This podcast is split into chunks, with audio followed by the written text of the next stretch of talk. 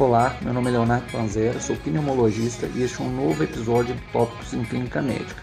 Hoje falarei sobre a abordagem do tabagismo. Tabaco é uma planta cujas folhas são utilizadas na confecção de diferentes produtos que vão ter como princípio ativo a nicotina.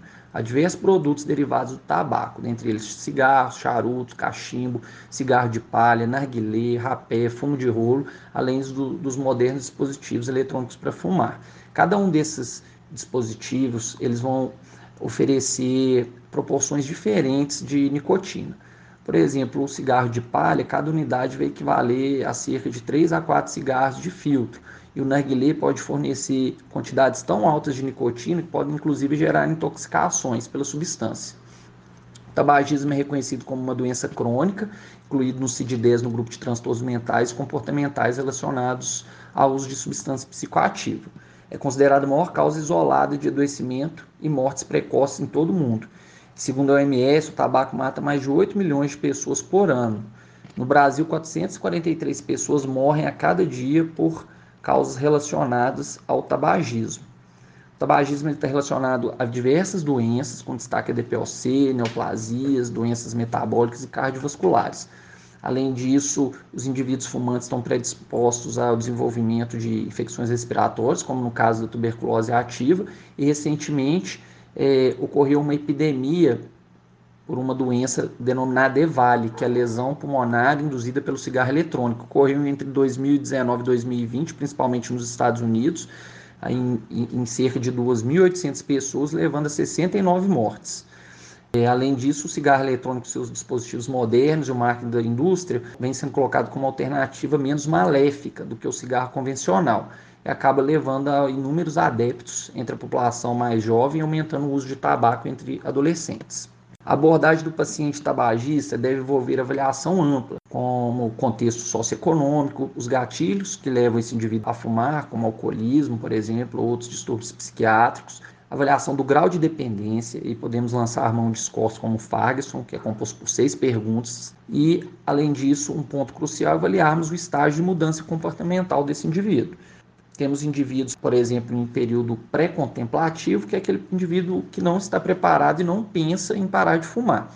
Esse indivíduo, ele deve ser buscado em toda consulta médica, na qual precisamos fazer busca ativa de indivíduos fumantes e sempre orientar esses indivíduos sobre os danos à saúde causados pelo cigarro e a disponibilidade de recursos médicos para cessação, mesmo então nos indivíduos não preparados para fumar no período pré-contemplativo.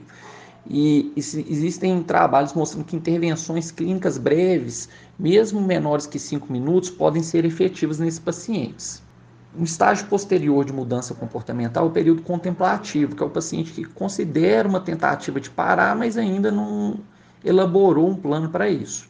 Nesse caso, é importante a gente manter a abordagem comportamental e motivacional até que esse indivíduo esteja preparado para parar de fumar e aí a gente inicie mesmo a terapia propriamente dita, com, lançando mão de medicamentos. E existem alguns trabalhos mostrando que nesses indivíduos em período contemplativo, uma opção seria já iniciar a vareniclina, que é um dos medicamentos para cessação de tabagismo de primeira linha e que é colocado numa revisão sistemática da TS de 2020 como uma alternativa em indivíduos em período contemplativo. Esses trabalhos mostram que talvez seja melhor iniciar o medicamento do que esperar esse paciente estar preparado para parar de fumar para aí sim iniciar o medicamento. Claro, é uma estratégia que deve ser individualizada e não deve ser regra para todos os indivíduos. Depois do período contemplativo, avançando nos estágios, a gente tem os pacientes em preparação, que são aqueles que estão planejando ativamente uma tentativa de parar, os pacientes em fase de ação, que já estão envolvidos na tentativa de parada, e depois os indivíduos no estágio de manutenção, que já atingiram a cessação do tabagismo.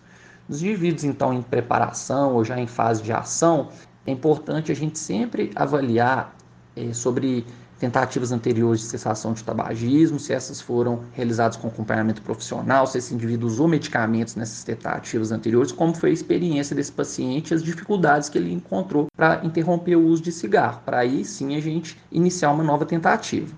Os pacientes na primeira tentativa, é sempre importante a gente orientar sobre as possíveis dificuldades, sobre os sintomas de abstinência, e reconhecendo né, realmente que é difícil parar de fumar, mas orientando sempre sobre a eficácia da abordagem comportamental e farmacológica no apoio de cessação, trazendo a confiança e motivação a esse paciente. Com relação à terapia propriamente dita, então, como eu disse, essa vai englobar uma abordagem comportamental e farmacológica, com duração em torno de 12 semanas. Há duas meta-análises de ensaios clínicos demonstrando que a abordagem combinada comportamental mais farmacológica é mais eficaz que cada uma isoladamente, ou do que a não intervenção.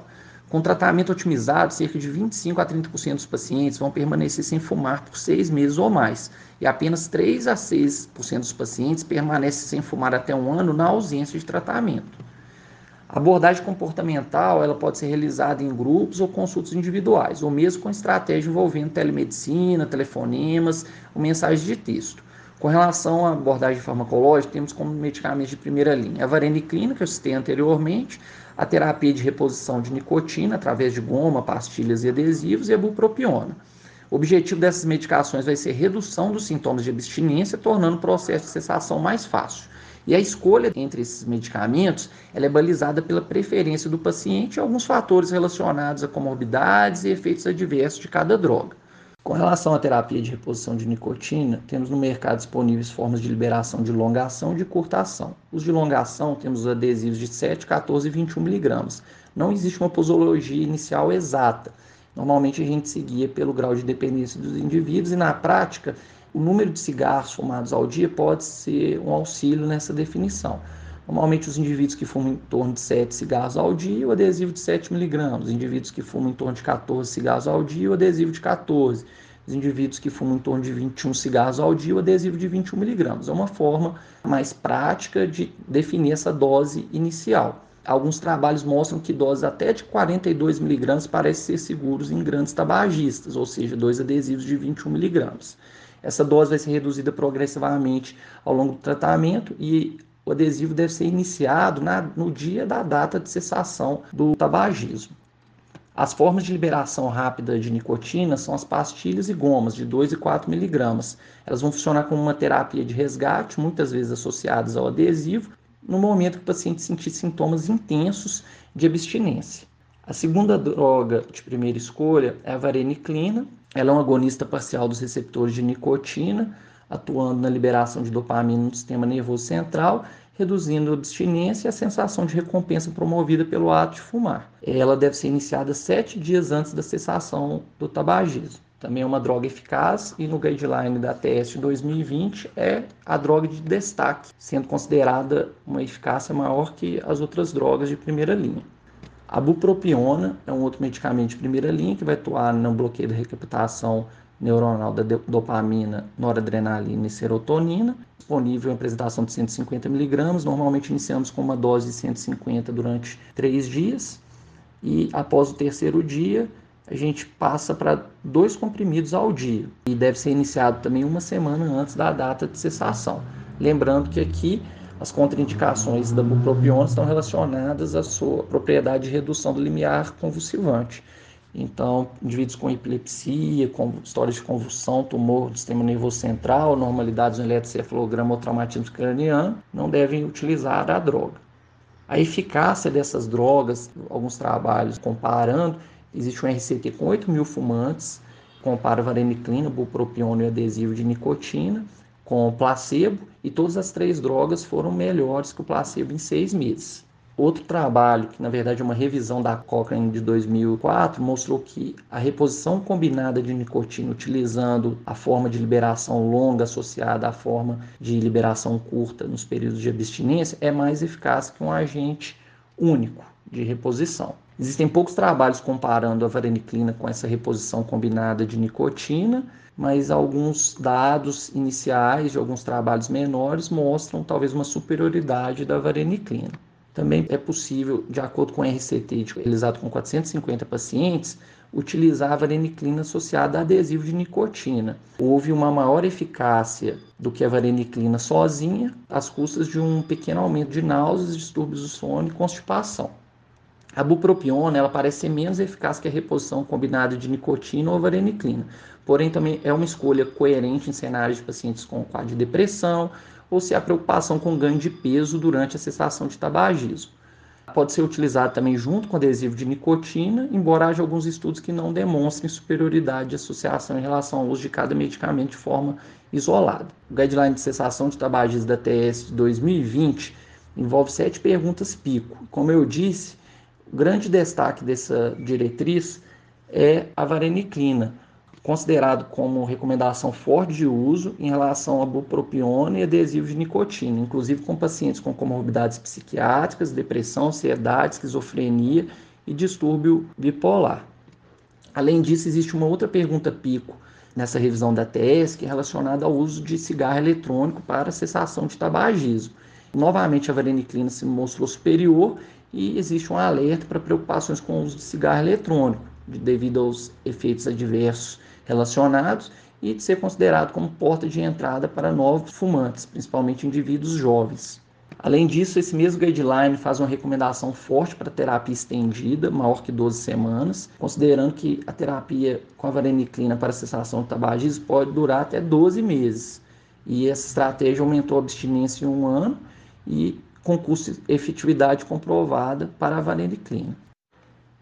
Outro ponto importante a ser abordado é a estratégia de cessação em indivíduos hospitalizados.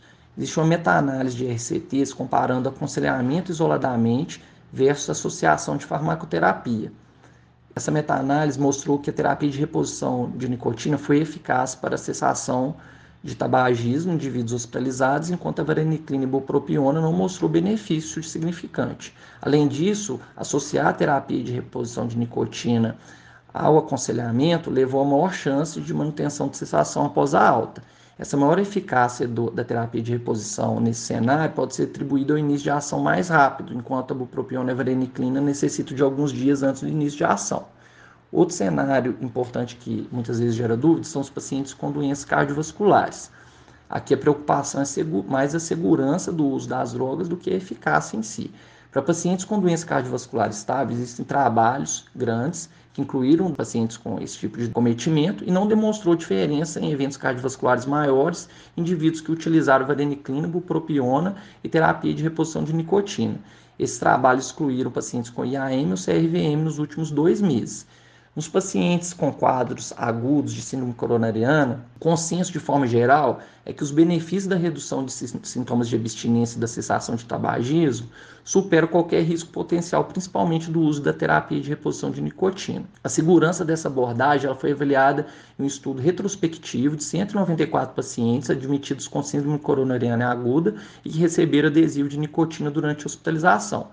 Entretanto, devido à ausência de evidências mais robustas, persiste uma preocupação com o risco teórico relacionado às propriedades adrenérgicas e de vasoconstrição relacionadas à nicotina.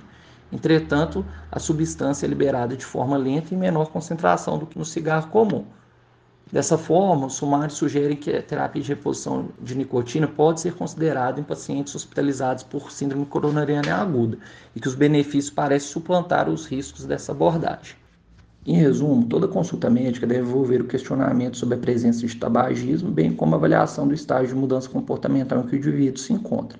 Mesmo pacientes em período pré-contemplativo, existe benefício da abordagem comportamental, mesmo intervenções breves, menores que 5 minutos, podem ser benéficas nesse cenário. Em indivíduos em que estamos pensando em iniciar terapia farmacológica, devemos lançar mão das drogas de primeira linha, vareniclina, terapia de reposição de nicotina, bupropiona, sendo que a escolha deve ser individualizada de acordo com preferências dos pacientes e avaliando os perfis de efeitos colaterais de cada droga. Lembrando que, de forma geral, dispositivos eletrônicos para fumar não estão indicados como estratégia para cessação de tabagismo. Indivíduos com doença cardiovascular estável, podemos utilizar terapia de reposição de nicotina com trabalhos robustos mostrando segurança e eficácia nessa estratégia. Finalmente, indivíduos hospitalizados por síndrome coronariana aguda também podem ser candidatos ao uso de terapia de reposição de nicotina. Apesar de trabalhos pequenos e principalmente um estudo retrospectivo que mostrou segurança, a impressão e a recomendação dos sumários é que se considere caso a caso e que o benefício do uso da terapia de reposição pode suplantar os riscos da mesma nesse contexto.